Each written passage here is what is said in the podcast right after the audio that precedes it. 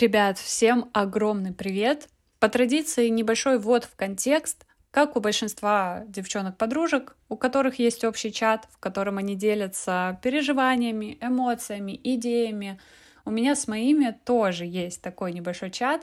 В нем мы обсуждаем разные новости, говорим о ситуациях, переживаниях, в том числе и о том, что происходит в мире контента и социальных сетей. Они также ведут свои каналы, и так или иначе мы обсуждаем насущные темы, инфоповоды и то, что можно в контент добавить, убрать и так далее. Недавно мы обсуждали тему развития социальных сетей и наших каналов в том числе. И одна из них говорит следующую вещь. Я очень хочу вести социальные сети.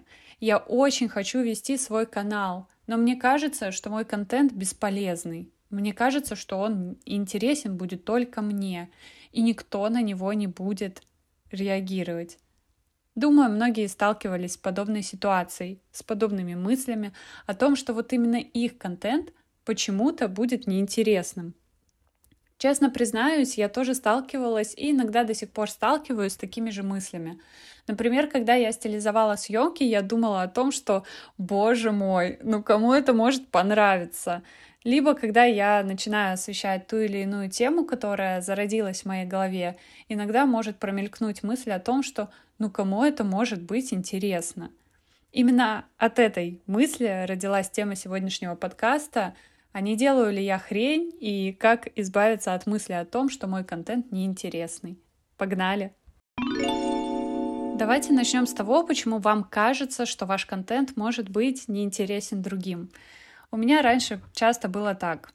Я смотрю на определенных экспертов, которые говорят о своих инструментах, слышу какую-то технику, например, что нужно выкладывать 30 дней, 30 рилс и никак иначе.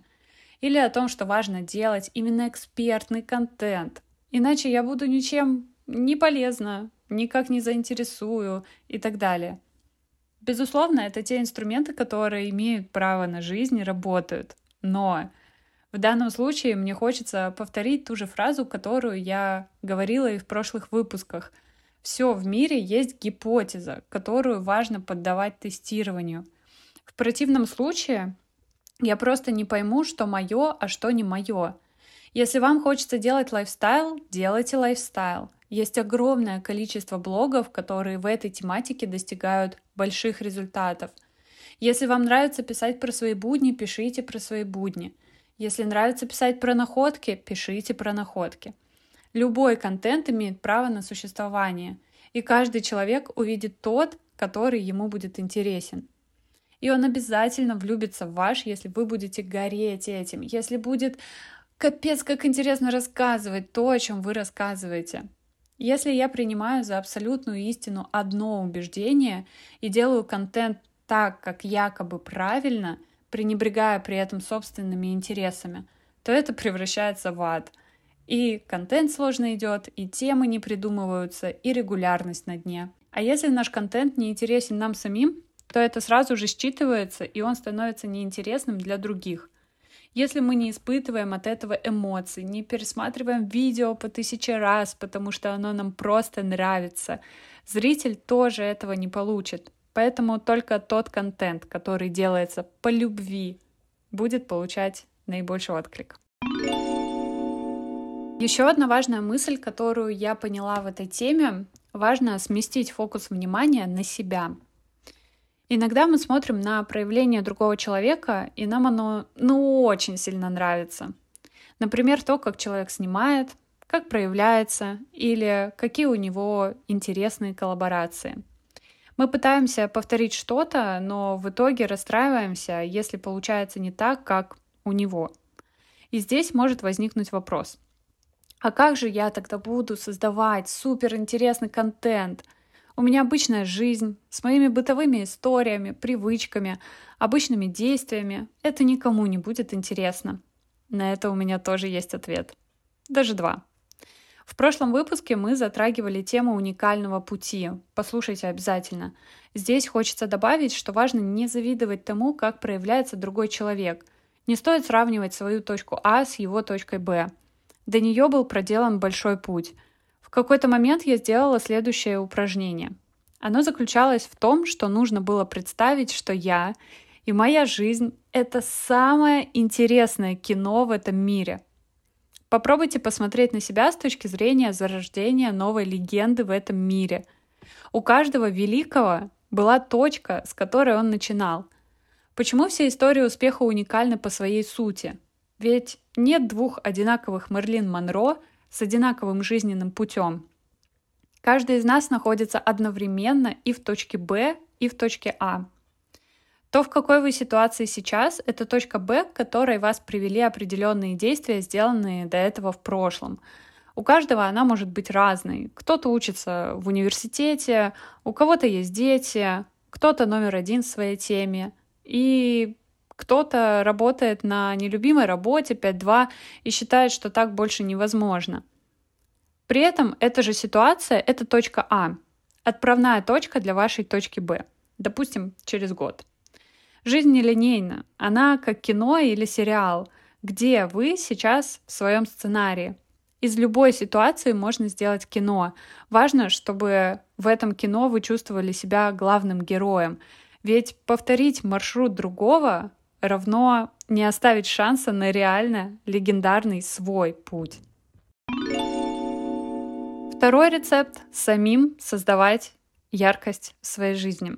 Я абсолютно убеждена в том, что не нужно жить и подстраивать свою жизнь ради контента. Создавайте события, встречи, мероприятия, поводы в своей жизни для себя сами. Нет такого волшебного правила. Начинаешь вести блог, и все инфоповоды резко будут стекаться рекой. Часто инфоповоды — это события, сформированные собственными руками. Подумайте, что вам давно хотелось сделать, но все никак не можете до этого добраться? Когда вы это сделаете, это и будет инфоповодом, тем ярким событием, которое случилось в вашей жизни. Даже если вы решили первый раз в этом году сделать не яичницу на завтрак, а омлет. Не всем нужны громкие вечеринки, мероприятия мирового масштаба или дружба со знаменитостями. У каждого критерии яркости жизни свои. Найдите их – что помогает именно вашей жизни стать ярче? От чего захочется просыпаться по утрам с наслаждением? Когда то, что я сказала ранее, отсутствует в ведении контента, мы забрасываем блоги, каналы, и если и возвращаемся к ним через какое-то время, то ничего не меняется. Но у этого следствия есть еще одна причина. Попробуйте сейчас четко ответить на вопрос, а зачем вы ведете соцсети? какая цель у вашего блога или канала. Если вы четко и честно ответили сами себе, это круто. Но если задумались, то следующая часть подкаста для вас. Когда я слышу вопросы, почему не набирается аудитория, почему она не реагирует, почему вот это не происходит в контенте, я задаю вопрос в обратку. А зачем тебе это? Немаловажную роль играет цель контента — когда мы делаем его бесцельно, у нас получаются абсолютно хаотичные действия. Раньше мне было так сложно делать контент, я не понимала, почему. Почему так сложно дается регулярность, почему сложно выкладывать что-то, почему нет реакции. Потом я поняла, что я делаю контент бесцельно. Рассказываю какие-то несвязанные истории, просто что-то выкладываю. И, конечно, у этого не будет никакого развития а даже если и будет, то очень медленная. Даже если я не эксперт, не продаю что-то, зачем-то я же создала блог, зачем-то ведь он мне нужен. Может быть, кому-то он нужен для получения внимания к тому, что он делает, кому-то для новых классных знакомств, кому-то для создания комьюнити вокруг себя. Неважно, но у каждого контента есть цель. И когда вы ее знаете, знаете, зачем вы это делаете – контент будет даваться легко. Отпадут мысли. Я не знаю, что выложить.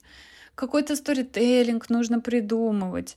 Вопрос регулярности отпадет сам собой, потому что вы сами начинаете делать контент регулярно, в своем темпе, согласно своей цели. Приведу в пример такую метафору из жизни. Когда я впервые вернулась на танцы, у меня стоял выбор, какое же выбрать направление. Мне просто хотелось на танцы. Я знала, что мне это нравится, это дает мне ресурс, я после этого наполнена энергией, и, конечно, в плане здоровья это играет мне в плюс. Когда я открыла расписание, увидела огромное количество направлений, и плавный контемп, и женственный dance mix, и яркий хип-хоп, и занятия по здоровой осанке. Я не понимала, за что взяться, и решила ходить на разные направления.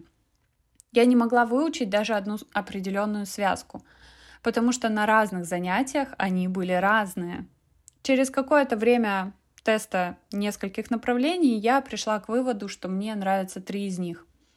И в этот момент у меня загорелась лампочка в голове, и мне очень захотелось выступить с коллективом на сцене. То есть у меня появилась цель, намерение, желание, если хотите. И как только она пришла ко мне в голову, все пошло как по маслу. Из трех направлений, которыми я занималась, только одно готовилось к выступлению. Здесь я и свой интерес учла, и выбрала то, что приблизит меня к моей цели. Чтобы выступить хорошо, мне нужно было отточить навык, а это просто регулярные тренировки. И все сошлось. Мои точечные действия, и цель достигнута. Затем я уехала в путешествие, и у меня был долгий перерыв. Недавно я снова пошла в зал и поняла, что кочевать по направлениям снова я не хочу — и целью на данный момент стало развитие пластичности и женственности. Из тех направлений, которые я пробовала, больше всего мне откликнулся high heels.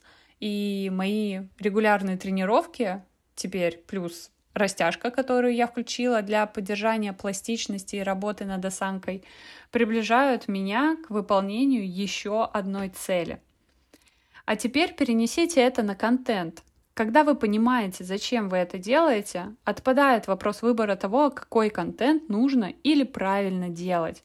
На начальном этапе можно и нужно тестировать, так как я это делала первый раз с танцами, чтобы понять, а что вам нравится больше. Попробовали везде выкладывать экспертность? Не зашло? Окей, идем дальше. Попробовали сделать эстетические рилс? Не зашло? Окей, идем дальше. Попробовали написать большую статью в Яндекс.Дзен или в Телеграм. Не понравился тестовый контент? Окей, идем дальше. Отнеситесь к этому как к выбору тренажера в спортзале или направлений в танцах. Протестировав несколько, вы поймете, что нравится именно вам. А уже на этом двигаться к тому, что вам нужно. Накачать спину, сбросить вес, привести тело в тонус или набрать аудиторию, получить сотрудничество с брендами или начать продавать. Есть еще третий путь — обратиться к тренеру, наставнику, но это уже другая история. Спасибо, что были со мной в этом выпуске. Для меня это очень ценно. Буду благодарна за поддержку моего детища, этого подкаста. Я надеюсь, я навела на какие-то рассуждения, мысли или хотя бы облегчила путь для вас в создании контента. До встречи в новом выпуске. Всех очень крепко обняла.